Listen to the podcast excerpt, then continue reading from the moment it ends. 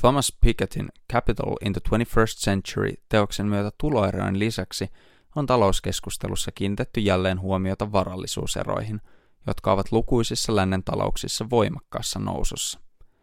Tulo- ja varallisuuserot ovat kieltämättä molemmat keskeisiä eriarvoisuuden synnyn lähteitä, mutta niiden lisäksi tulisi huomioida myös se, mitä yksilöt tekevät. On tärkeää ymmärtää, että ihmisen menestykseen vaikuttaa tulotason ja varallisuuden lisäksi kokemukset ja niiden kautta mukaan tarttunut osaaminen. Sosiaalinen, kulttuurinen ja henkinen pääoma ovat käsitteitä, joilla on pyritty kuvaamaan näitä erilaisia kerättyjä ominaisuuksia. Huomiota tulisi siis tuleen ja varallisuuden lisäksi kiinnittää myös siihen, mihin ihmiset saavat tai joutuvat käyttämään aikansa – ja miten nämä olosuhteet vaikuttavat muun muassa heidän taitoihinsa ja asenteihinsa. Otetaan esimerkiksi kaksi nuorta aikuista. Ensin on Salla.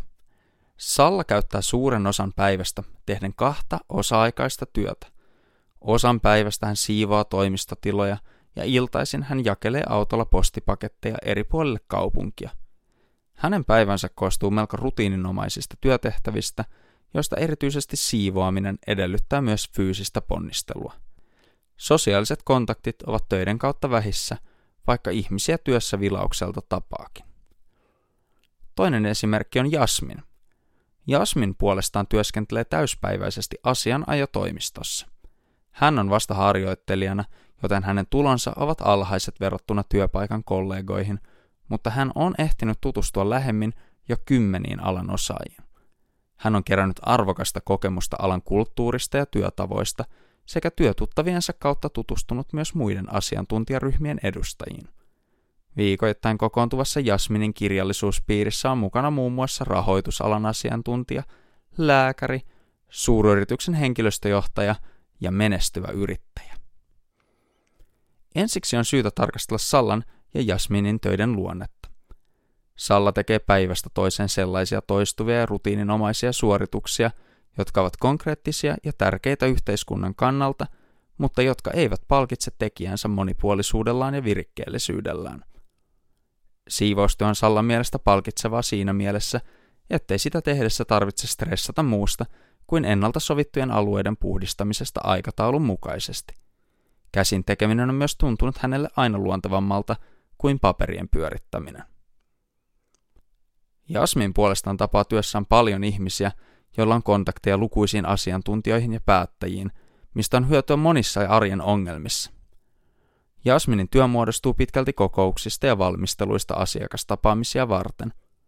Harjoittelijan hän tosin joutuu joskus juoksemaan myös tekemässä satunnaisia arkisia askareita yrityksen osakkaiden puolesta. Lukuisat kokoukset ja epämuodollisemmat tapaamiset ovat kuitenkin varustaneet Jasminin jo oikealla sanavarastolla – hyvillä verkostoilla ja monipuolisella osaamisella erilaisiin asiantuntijatehtäviin.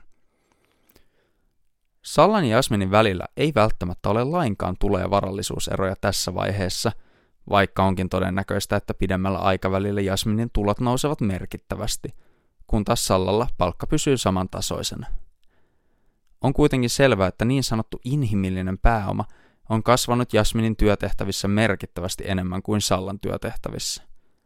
Tämä ei tarkoita sitä, että kyseinen työ olisi tärkeämpää tai että siitä edes saisi automaattisesti parempaa palkkaa, vaan sitä, että Jasmin kerää työtehtäviensä mahdollistamana paljon sellaista tietotaitoa, josta on hyötyä henkilökohtaisen menestyksen kannalta. Asiana ja toimistossa opitut neuvottelutekniikat, argumentaatiotavat, lomakkeiden täyttö ja muiden byrokraattisten käytänteiden suorittaminen automatisoituvat ja helpottavat monin tavoin elämässä etenemistä. Oikeat ihmiset lähiympäristössä helpottavat lukuisin tavoin omien tavoitteiden saavuttamista. Ovat tavoitteet sitten taloudellisia tai poliittisia. Työerot voivat todellisuudessa olla edellistä esimerkkiä merkittävästi suuremmat, jolloin yksilöiden väliset erot vaikutusvallassa, hyödyllisissä sosiaalisissa verkostoissa, vaikuttamisen ja neuvottelemisen tekniikoissa ja tarpeellisten kulttuuristen käytäntöjen hallitsemisessa ovat kokonaan toista luokkaa.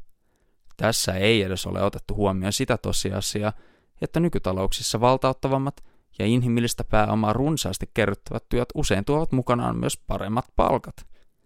Varakkaisiin sukuihin syntyvät puolestaan elävät usein hyveellisen kehän ympäröimänä, joka sisältää arvokkaiden verkostojen, pääoman ja korkeiden tulojen lisäksi myös menestyksen kannalta tarpeellisia käytösmalleja ja kokemuksia työelämästä. Tämän kolumnin tarkoituksena oli tuoda esiin työn eriarvoistava vaikutus. Työelämän laadussa ei kuitenkaan tarvitse olla nykyisen kaltaisia valtavia eroja ihmisten välillä. Ratkaisuehdotuksia työerojen korjaamiseen voi lukea esimerkiksi kirjasta Hyvinvointivaltion vastaisku ja osallisuustalouden aakkoset.